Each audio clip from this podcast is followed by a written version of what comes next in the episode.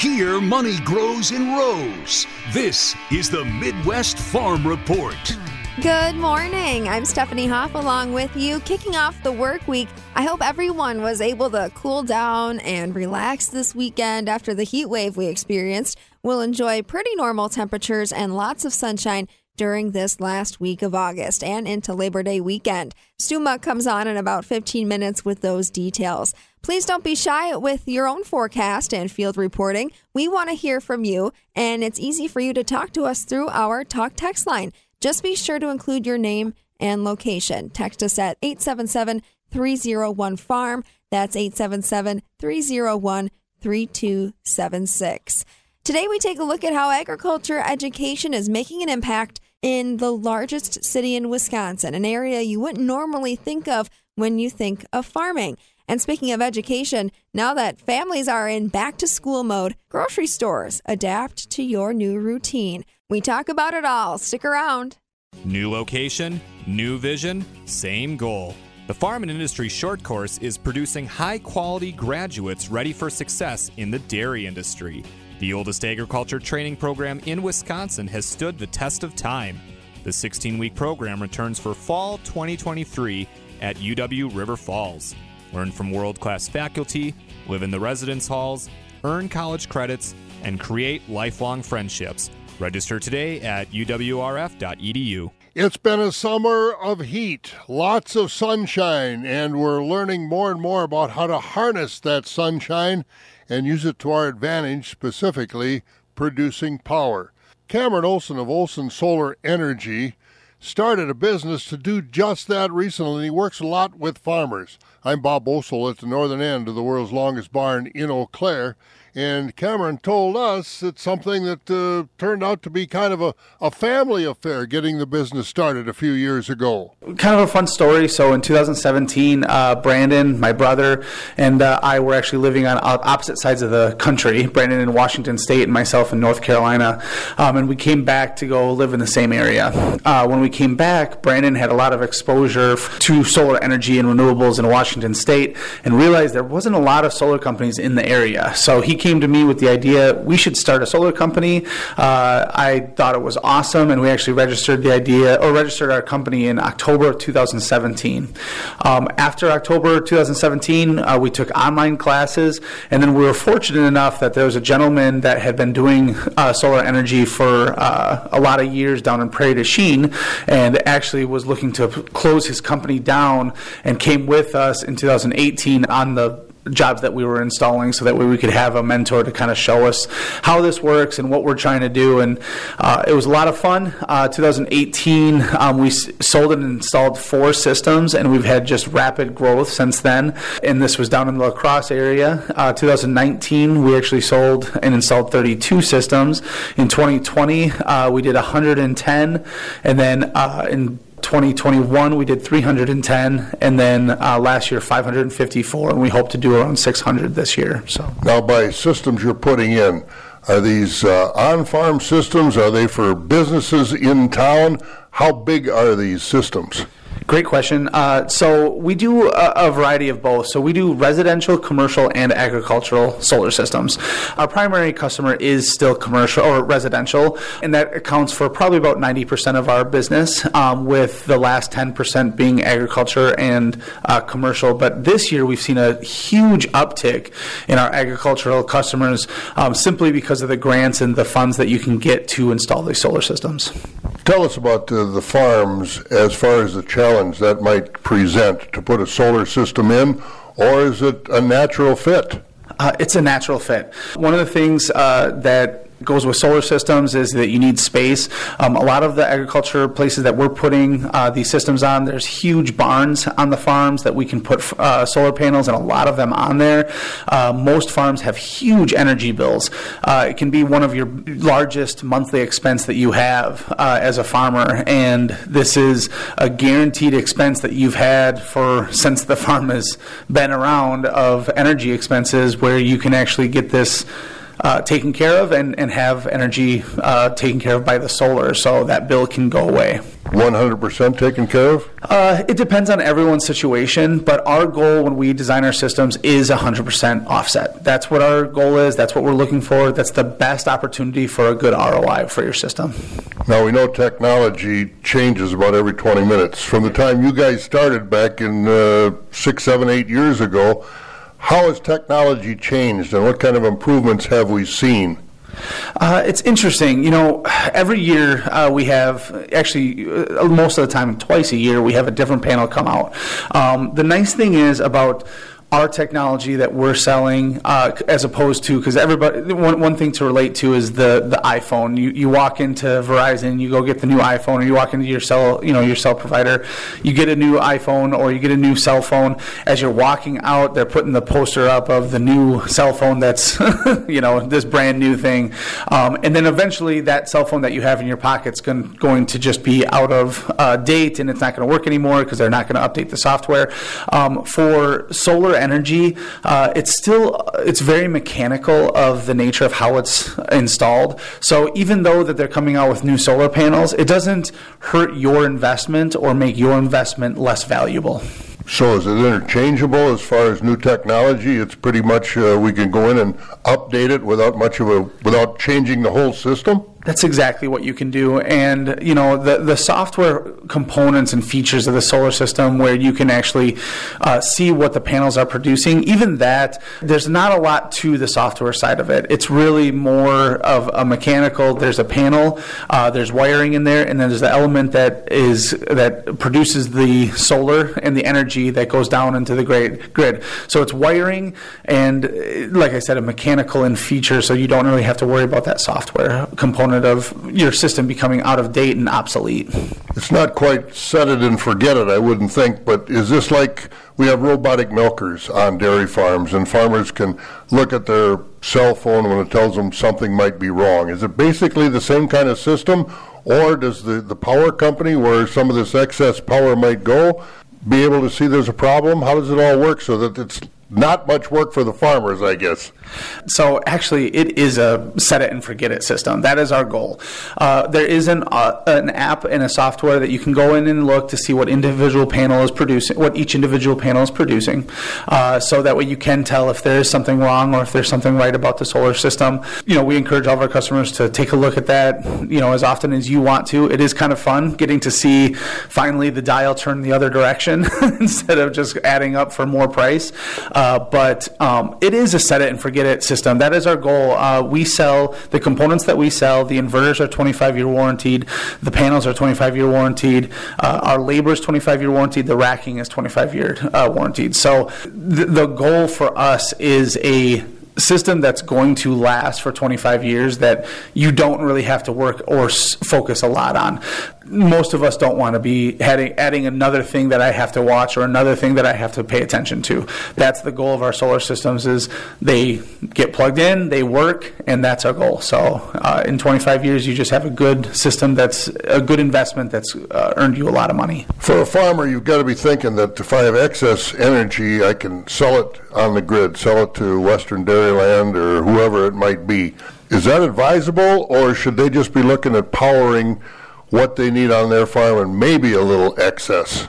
The way that we design our systems is we look for 100% offset. So if you use 10,000 kilowatt hours in a year, our goal is to have a solar system produce 10,000 kilowatt hours in a year. Of course, a farm might be way higher than that, but uh, that's our goal when we're designing our systems. And during the day, uh, from a day to day perspective, you'll produce a lot during when the sun's out and during the day. Of course, you still use energy at night, uh, and that's where the energy company will. Sh- we're still connected into the grid, so you're still connected into the energy company, and you'll use that energy that uh, the grid is providing at night. But during the day, you'll send excess to the grid, and then that's what the energy company will offset, and that's where the ROI really comes into play.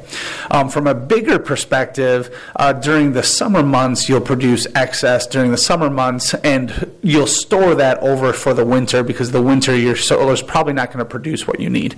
And again, our goal is 100%. So 10,000 kilowatt hours that you use, we want to produce 10,000 kilowatt hours. Uh, it's not super advantageous to try, you know, you're not going to be a solar plant, uh, an energy plant here um, that's really not uh, advantageous for our customers.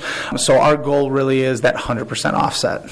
As we uh, look at some of the, the technology, some of the concerns we hear from people, rightly or wrongly, the batteries. How much do batteries play a part in on farm solar energy?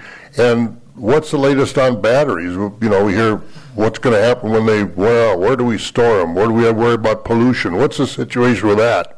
More good questions. So uh, they have, uh, you know, only about 10% of our customers actually buy the batteries. So we don't actually have a, a, huge amount of customers that are buying batteries. And from a farmer's application of these huge solar systems that they need to be able to offset these giant energy bills, really not um, feasible as of now. Uh, down the road, um, I do think that they're going to be putting more effort towards the batteries, and we'll start seeing more um, microgrids as as they're commonly referred to, where you'll have batteries that are truly moving more towards an off grid situation where I don't need the energy company as much and I'm really just using my own batteries and my own solar.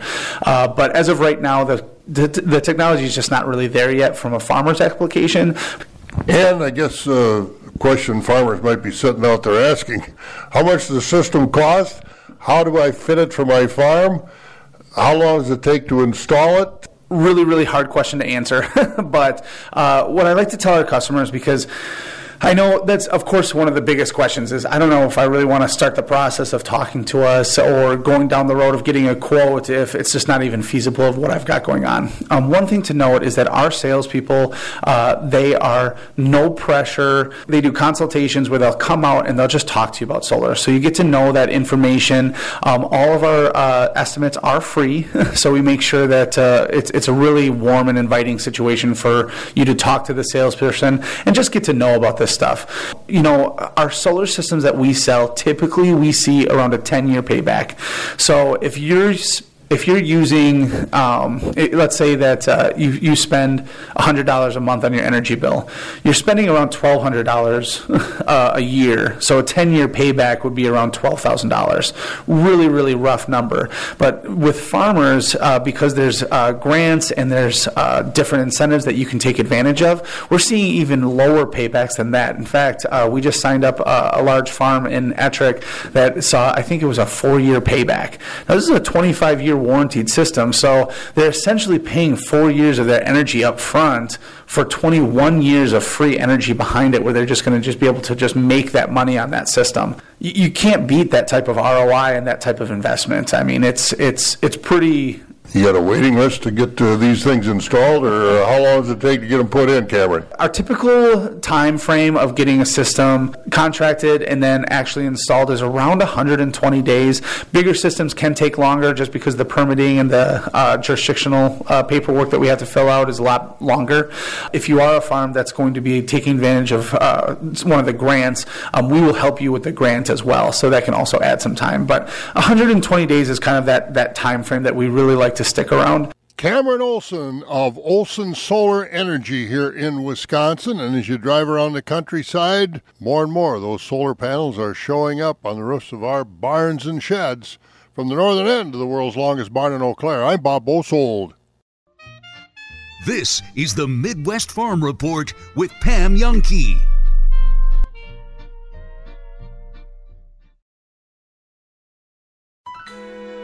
Goodman's Jewelers has been providing a sparkle to Madison since 1933. That's a lot of great memories. John Hayes for Goodman's Jewelers. We've been caring for generations of customers, and during that time, our strengths have been trust, service, and selection. Those traits are who we are, and that will never change.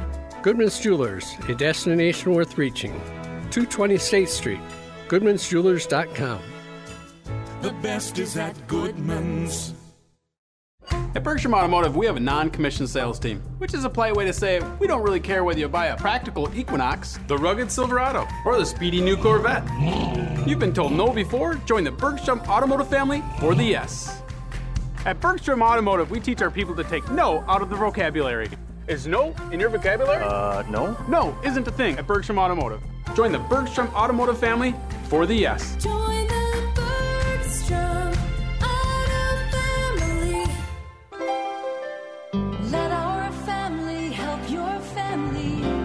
This is Matt Gunderson, and this is Elmer, our canine cuddle ambassador, here to provide good natured, loving, fuzzy support to further our level of personal care. Someday you might meet Elmer as we assist you with an individual life celebration. Let our family help your family. Visit GundersonFH.com. Over 100 years as your hometown life celebration center. Sweeta Metal Roofing customers choose us because they don't want to worry about their roof anymore. There's no curling, it won't blow off, and you won't find granules in your gutters. It's one and done. It is the last roof you'll ever need. I'm Mike. And Mary Sweeta. Enjoy the long lasting architectural strength and beauty of a Sweeta metal roof. S W I T A metal metalroofing.com. Sweeter metal roofing, the last roof you'll ever need. If your conversations always start with the weather, welcome to the Midwest Farm Report.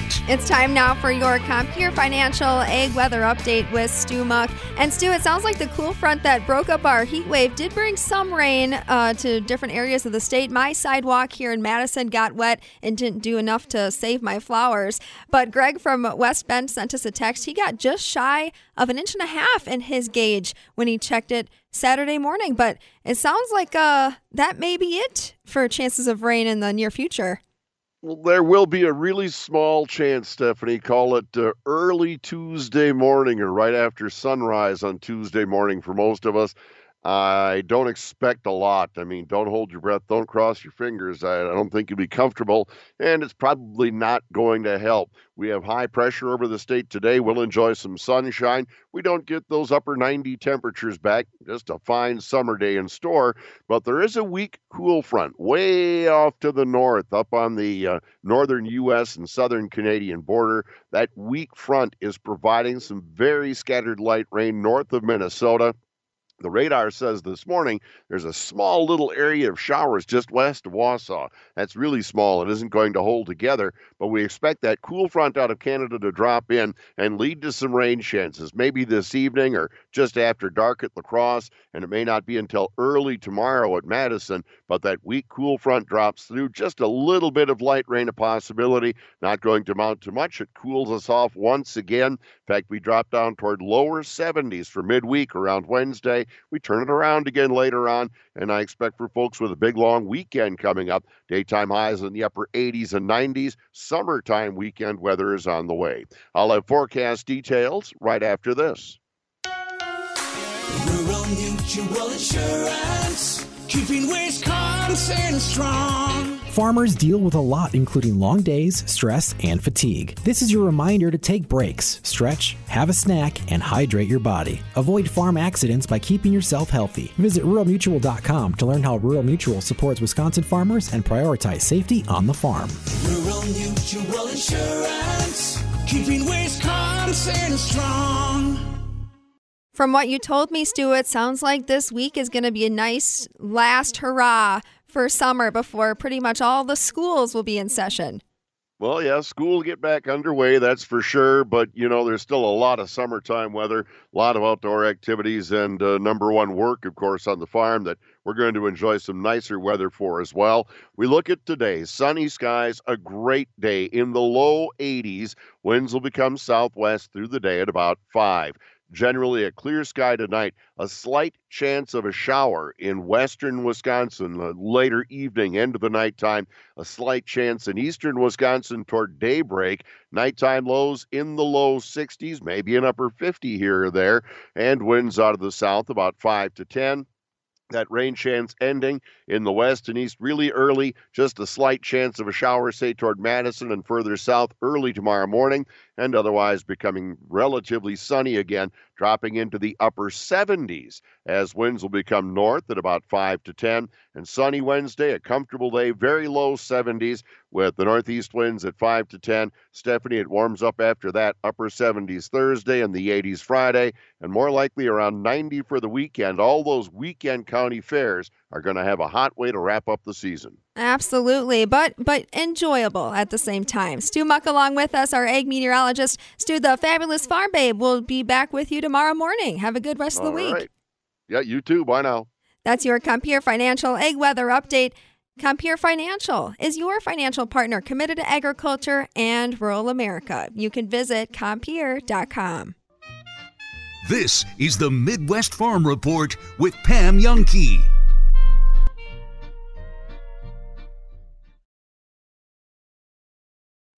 What BioVet does, and where the livestock producer gets their benefit, is our technology helps them with the things that they sometimes don't even know they're missing out on.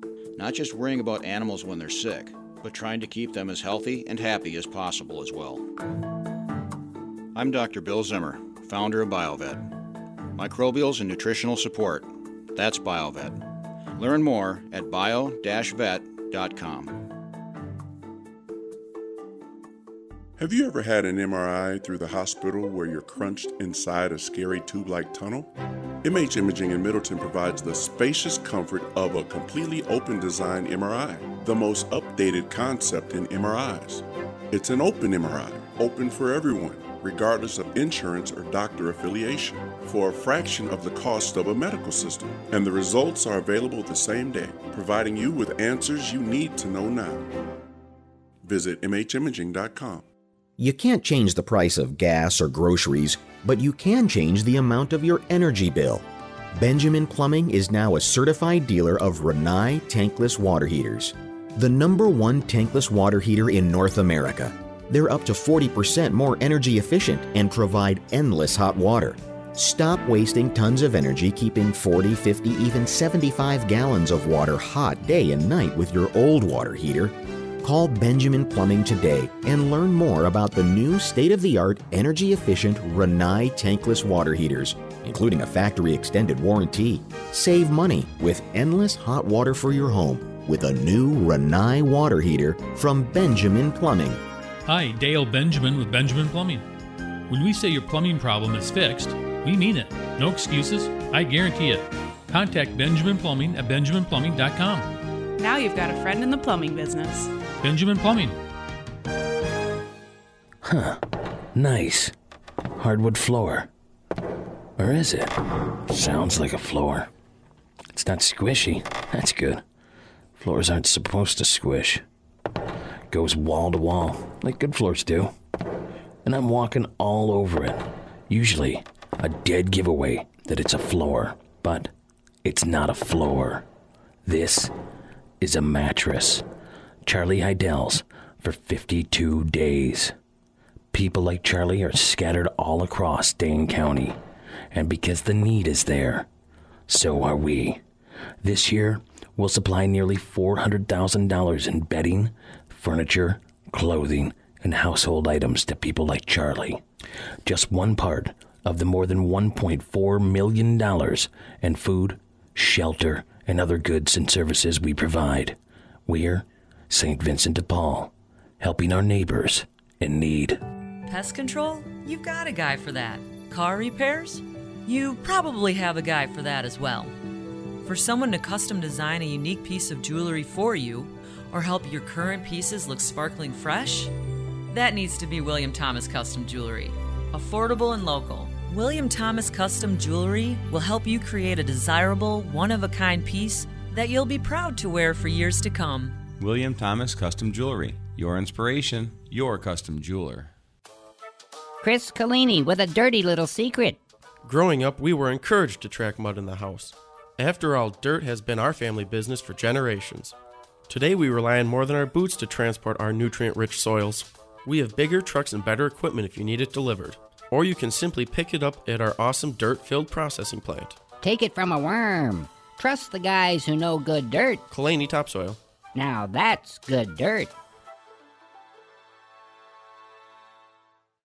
If you're talking, they will hear you. Every single time. Oh, we're getting killed. Yeah, well, Kyle's not here. How come? Kicked off the team. Didn't Tim tell you? Kyle and some other kids got caught drinking beer in the park a couple of nights ago. Really? Yeah. Zero tolerance. He's out for the season. Come on, it's a first offense, right? That we know of. But why should that matter? He knew not to drink. I've made it clear to Matt that's what we expect from him. What have you said to Tim? Um, nothing really.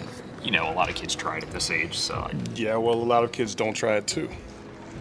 I'm not saying that Matt's gonna be this perfect kid, but if I don't tell him what we expect and why he shouldn't drink, how's he gonna know? You think kids that age really listen? They never admit it, Bill, but they hear more than you think. Talk. They hear you. For more information about talking with kids about underage drinking, visit underagedrinking.samhsa.gov. There's a lot of superheroes for our sporting teams that we uh, cheer for. I'll go back to the year of 2008. A Herculean performance. Hercules, Hercules, Hercules. A guy named CC Sabathia put the Brewers on his freaking back. He went to 11 and 2 with a 1.65 ERA, working frequently on three days rest. Brewers a complete game effort in the finale for a 3 1 win over the Scrubs. That clinched the franchise's first postseason berth in a generation. Oh, well, guess what's happening today at American Family Field? CC Sabathia is returning to Milwaukee and going to be waving hello to everyone for the 15th anniversary. CC Sabathia, the anniversary already of the 2008 playoff run. What a time! Man, 15 years ago. As a Milwaukee Brewers fan. Yeah, that might have arguably arguably been about the three best months you'll see from a pitcher. Unbelievable. In fact, here is CC Sabathia. I don't think an organization would let anybody do that, you know, these days. Um, just from health wise. I mean, I think for me, I felt good. You know, I like I, I, I was healthy. I felt great, and um, you know, there's never a time in in in your career where you feel like where you know you're going to win the games. Like I knew I was going to win those games. You know, it, like never a time in my career where I knew I was going to go out and win a baseball game. There's I never felt like that. So I'm like, I want to pitch as many days as possible. Like I'm healthy. I feel great. Like we need this. Our team is, you know, on the run. We're having fun. It was a great group of guys. And, um, you know, I was, I just, I felt obligated and, and to, and compelled to do it. The only thing I never got tired. I just got mentally, it was exhausting because, you know, you wake up and every two days it's like your day to pitch. You know what I mean? So going through the routine of like my pitch day,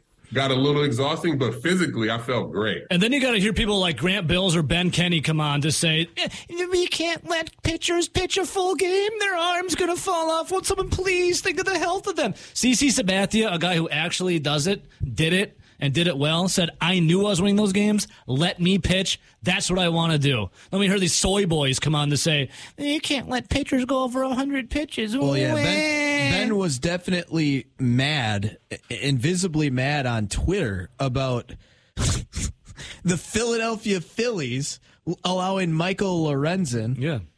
to throw 124 pitches, throw the no hitter, the biggest moment in his baseball career. Imagine if those betas were in charge of the Brewers. We never would have got a CC Sabathia moment moments like that. Well, here's the thing. It's like, okay, well, he's not going to be as good the next time, and he, he could get hurt. And he, eh. well, here's here's the deal. The guy throws a no hitter. It's the best moment in his life. The next start, he's probably not going to be as good just because the public thinks he's going to be great, and he just worked the the most he's worked on a on a you know a, a day in general. So they get to have their moment. Us as betters get to fade them the next start. We get to have our moment. It's win win for everybody. Yeah. And um, but yeah, I mean, looking at CC Sabathia, unbelievable. The dude walked away from baseball with 251 wins. He hit that. See, back in the day, it used to be like Hall of Famer, right? Roger Clemens. I know he's not in the Hall of Fame, but Should like be. Clemens, Maddux. Glavine, all those guys, 300 wins. That was like The the, you had to get to 300 wins. Yeah. 300 was the mark. That was like that's how you you were a beast. Yeah, that you were the starting pitcher going into the Hall of Fame if you could get 300. Yep. Well, CC Sabathia is clearly not from that Maddux era, uh, Clemens Johnson era, but he got to 251, Hmm. and 250 is a big number out there for these generations that are post 1990s. Yeah. You know what I mean? Like he's a Hall of Famer. Now you're looking at guys in like some of the the generation here. It's like Clayton Kershaw. I think he's slightly over 200 wins. He's one of the best pitchers from this generation. And then you look around and you're like, well, who who else is going to get to even 200 wins? CC got to 250. Yeah. I mean, Wayne Wainwright is at I think 198, and my God, has he been bad this year? And I I hope that Wayno gets to 200 just for his sake because he he'd been a really good player for a long time. He's at and, 198 right on. and yep. look at his numbers this year. He's bad his war practice. his war this year's minus 2.6. Yeah, he's he's been batting practice. Yikes. And it didn't help. ERA is 8.61. See, he was one of the guys that was actually pitching for the World Baseball Classic, and he hurt his groin really bad in the World Baseball Classic and didn't start the season on time. Hasn't been the same, but Here's a crew perfectly comfortable using baler twine as a belt. This is the Midwest Farm Report. Welcome back. I'm Stephanie Hoffa along with you on Monday, August 28th. Today in the Old Farmer's Almanac, it is the feast day for St. Augustine. St. Augustine is the patron saint for printers and brewers. So beer brewers get their own saint. I wonder if that includes the Milwaukee Brewers. They take on the Cubs tonight at 7 o'clock. Also in the Old Farmer's Almanac, it says August 28th is a good day to castrate animals and perm your hair. Two very different tasks, but according to the almanac, that should be on your to-do list today. The sun rises this morning at 6:17 a.m. It sets tonight at 6:45, and if you take a look, the moon is almost full. That will come midweek. That's what's happening in the Old Farmer's Almanac this morning. But now it's back to school season, which means families are adjusting to new routines. And this includes what you're buying at the grocery store. Brandon Scholz is the president and CEO of the Wisconsin Grocers Association, and he tells us how grocery stores are adjusting to changing trends and their customers' new schedules. Well, you know, over the last couple of years, things changed dramatically because when COVID hit and the school shut down, that changed not only the, the school lunch program, but also what parents prepared for their kids in their lunch boxes and backpacks. So you were, you know, you were moving to three meals a day at home, and you saw things like Family Meals Month in September. But now that we've kind of moved out of that cycle, and while Family Meals Month are still important, and you still do see a lot of three meals a day, you know, you're back now to uh, preparation for lunch. Are you making kids sandwiches? Are you, you know, preparing something to put in a container? So you you are you have shifted from making meals at home to back to that traditional. What are you going to put in the kids' lunchbox? For families listening to this, are there certain sales that usually happen this time of year with food retailers? Well, you might be surprised to know that grocers know when school starts and they're going to put stuff on sale. So you can look for combo things that they also get help from their suppliers, whether it's, you know, um, besides just kind of the basic sandwiches and, and chips and things like that, you might see fruit on sale, you might see, you know, healthier uh, products on sale. There's been a lot of uh, push towards more nutritional eating, more nutritional habits. So I think you might find, you know, moms and dads looking for things like that in the store that they can put in the lunchbox that are either maybe already prepared, so a you know a nutrition bar, um, protein bar, in addition to a sandwich, in addition to a piece of fruit, and you know a container of milk. Now those are the sorts of things that kind of go to healthy eating, good nutrition, uh, easy to put together stuff that kids like. You know, speaking of milk, Brandon, milk is an option at school if you're eating school lunch. Any insight to to the popular lunch beverages that are going off the shelves at grocery stores, though, for kids that bring their lunch to school? Have you walked through the beverage and soft drink section lately? You you have a you have a selection that will you know boggle your mind. Everything from you know a, you know protein drink and a health drink to something that's uh, you know a, a diet zero kind of soft drink to all sorts of juices, and now you see all these high end protein drinks coming through. So a lot of choices out there, and it's tough for parents to try and figure out what is the best option for their kids because sometimes parents and kids don't agree on what the best things are to buy in the store. Parents are always right, but sometimes they got to give it to their kids too. Well, and it's got to be hard for our grocery stores too to decide what takes up that valuable shelf space. What do grocers have to think about, or what's that process in what goes on the shelf and what just can't have the room? But like I said, it's been a transition to kind of get back to normal shopping after we went through COVID and people had changed their shopping habits somewhat. But what grocers look for, obviously, they look for what their customers are buying. That's the first signal of what you want to continue to keep on shelf. Everybody tunes into what's the newest trend, what is, you know, what's the newest thing out there. Certainly, the manufacturers of these products are working with their grocers to let them know what new products are coming down the way, whether it's a, you know, uh, maybe it's a new flavor of bread or maybe it's a new uh, process, you know, maybe it's a new sliced meat in the deli. Could be new cheeses uh, that Wisconsin dairy farmers are putting together. Uh, like I said, any of those things that go in the lunchbox, that's what grocers are looking at. They're looking to see what sort of trends there are. You know, are parents buying the same things for their kids? Uh, that they've bought in the past. You, you pay a lot of attention to what's what's going on out there for the manufacturing side, but also social media plays a role because you can tap into what what kids are talking about and you know what they may like. The weather that we've been having, not just here locally, but across the United States. California just got off of a record tropical storm. There were wildfires going on in Hawaii. And I, I just wanted to, to tune in to see if that is something that grocers have to be aware of too when it comes to their own supply chain? You know, Stephanie, it's a great question because people may not understand that they're, that the food that they buy in grocery stores comes from not only all over Wisconsin, but it comes from across the country, from South America, from Mexico, and from Europe. So, food, whether it's processed or fresh or, or you know prepared, comes from all over. And and when you have these natural disasters, as as well as other I want to say man-made disasters. So, for example, the supply chain for the last couple of years has really been out of whack because it hasn't had enough workers, and that's why you've seen a lot of things in grocery stores be in short supply or empty shelves. But every day, every week, grocers have to be, you know, on their toes, working with their suppliers to see if, you know, the the tropical storm Hilary that's landed in California is really going to impact harvesting of, of strawberries or lettuce or any kind of fruits and vegetables. Does the weather across the country really impact the growth? I mean, you know, far, farmers in Wisconsin and across the country have been dealing with droughts and, and things that have really either hurt harvest and production or certainly have changed and slowed it down.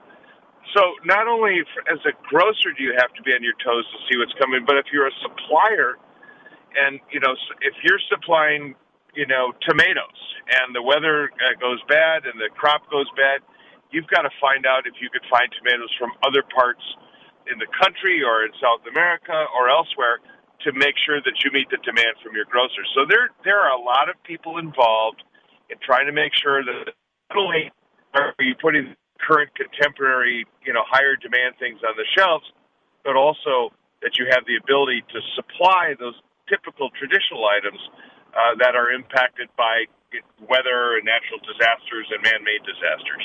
He says there's not a particular product today that grocery stores are struggling to acquire. It's a developing story on if the recent storms in California will impact fruit and vegetable supply chains. Brandon Scholz, along with us, president of the Wisconsin Grocers Association, giving us an update as your local grocery store prepares for your new back to school routines and meal plans. Now let's take a look at our grain markets on a Monday morning. From Chicago, cash corn is up 4 cents, trading at 474 and 3 quarters. December new crop corn is also up 4 cents at 492. Cash soybeans are up 4 and 3 quarters cents, trading at 1385 and 3 quarters, and November new crop beans are trading up 10 and a half cents at 1398 and a quarter. The September wheat contract, the only thing that's down this morning, trading down three and a half cents at 589 and three quarters. Some of the headlines you'll find this morning at MidwestFarmReport.com. A team at UW Madison is making it easier to access local weather data. Researchers have been transitioning 14 weather stations across the state to a new program called WiscoNet. So, in the coming months, WiscoNet will be installing new stations in Dane, Sauk, Jackson, and Clark counties. This is part of the planned expansion to 90 weather stations, including at least one station in every county. Again, you can find more details on that project at MidwestFarmReport.com. Taking a look at our fluid milk prices this morning, the September Class 3 milk contract is up 3 cents at 18.97 a hundredweight. October milk is up a nickel at 18.70. Hey, stick around. Up next, we take a look at how agriculture education is making a difference in urban Wisconsin. This is the Midwest Farm Report with Pam Jahnke.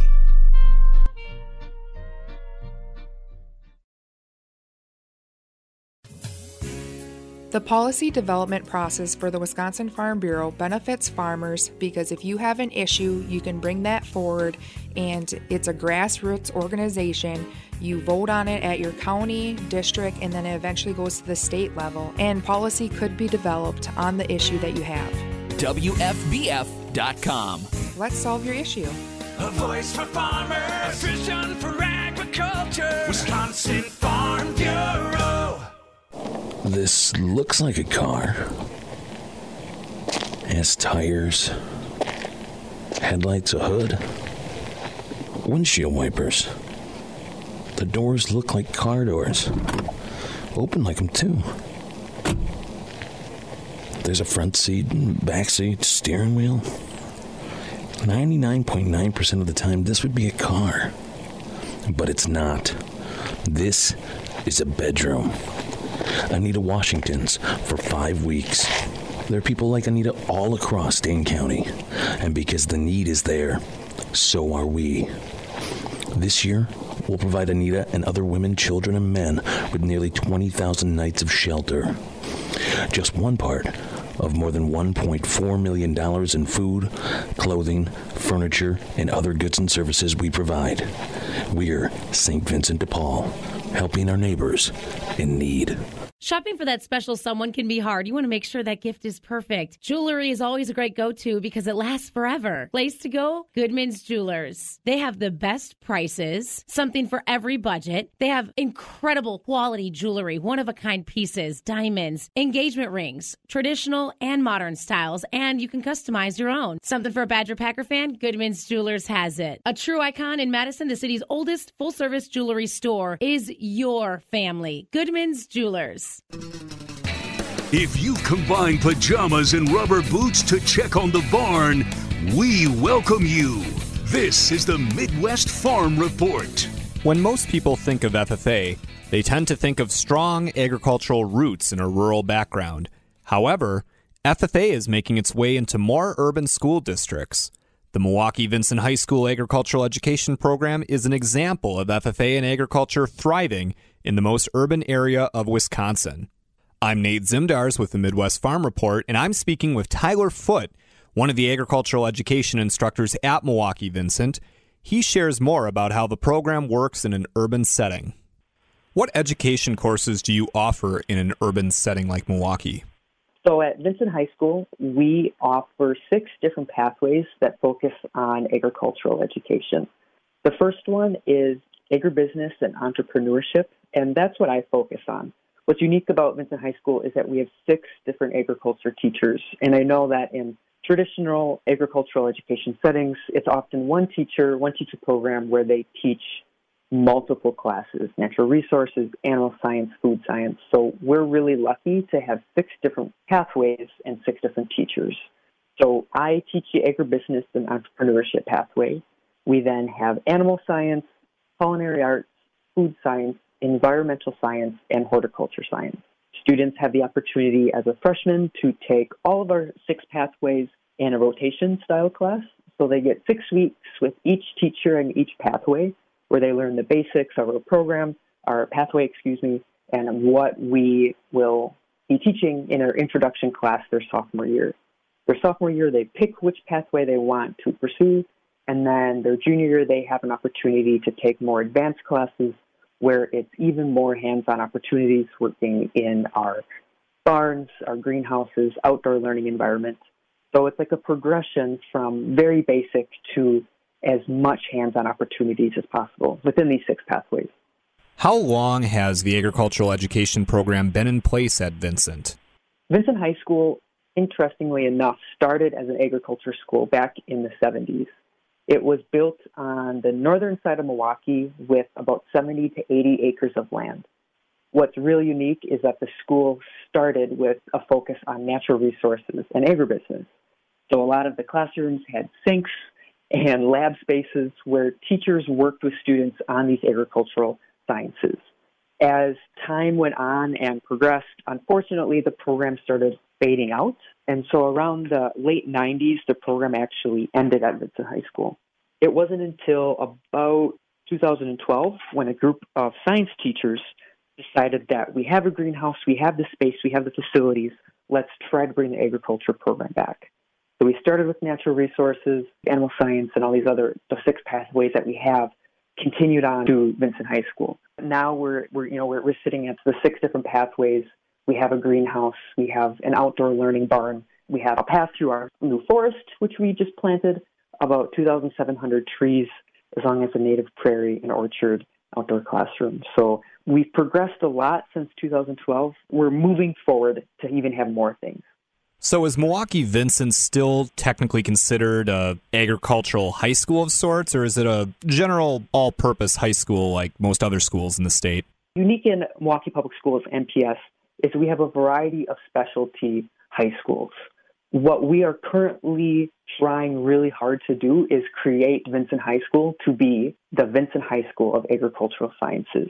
So we're working on changing the name of the physical school so that both the state and the community and the students and families can recognize that Vincent is focused on these agricultural sciences. Right now, it's just another public high school with an MPS with an agricultural education department, just like many rural programs across the state.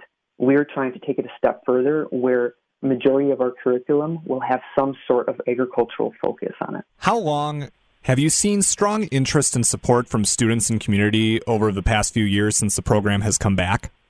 When I first started at Vincent High School, I did not see much interest or knowledge that we actually had a agriculture program in the city of Milwaukee. While some people knew, and we often had press at High School looking at our barn and our our animals at the Wisconsin State Fair, we really didn't get into the community as much as we have liked. What I am really thankful for and proud of is that we've got involved with a few local farmers markets in the summer where we get to go sell our products that we make at school, such as lip balm, candles, and lotions, but also our products, our produce that we grow in the garden and grow boxes, and even our hydroponic systems. And during these farmers markets, I have seen tremendous growth in people understanding that we have an agricultural education department at Vincent High School. So during my time, during the, my past six years at Vincent High School, I have seen tremendous growth in both the community and students recognizing that we have agriculture at Vincent. How does the Milwaukee Public School District feel about what you have going on? Have they been pretty understanding and supportive of the program's growth? So MPS is a very large school district with lots going on, lots of moving pieces. And we've been thankful to have many supportive figures within MPS really trying to help our program succeed and continue on. So we're really thankful for those who have been working really hard with us because this is unique. Even a lot of our central office staff, they don't know what agricultural education is or why we need it. So we've worked really hard as a staff to show them the importance and many people have shown interest and support in purchasing our products, but just coming to our programs that we have and just seeing the items and the opportunities we can give our students. It's a work in progress, but every year I've seen more people become involved. What kind of FFA activities do you offer your students throughout the year? FFA is such an integral part of agricultural education. It's part of the three circle model, classroom, SAE, and FFA. The problem, I want to say, with Vincent High School is that most of our students have never experienced agriculture education at all. So when they come to Vincent High School, FFA is such a unique concept to them that it's often hard for us to connect to them the importance of it. For these students, their first exposure to it is in high school at the ninth grade level. So we've been working again really hard on doing the basics, teaching students that FFA is about leadership, about going to conferences, meeting new people. So FFA is something that we've been really focused on and trying to really work with our students on. But connected to that, we work with MANRRS, which is an acronym for Minorities in Agricultural, Natural Resources, and Related Sciences. And we work with UW Madison and their collegiate program, and we bring our students to Madison to show them that black and brown students, especially, can have a pathway, a career, and and a way to have agricultural as a a career or focus for them. So we work with MANRRS, we work with FFA. We're looking forward to be invested in both of those programs more in the future. Milwaukee Vincent is an example of how agricultural education in FFA is continuing to grow and expose students who are removed from agriculture to the opportunities available within it. They certainly have quite the program at Milwaukee Vincent, and they don't plan on slowing down anytime soon. From the Midwest Farm Report, I'm Nate Zimdars.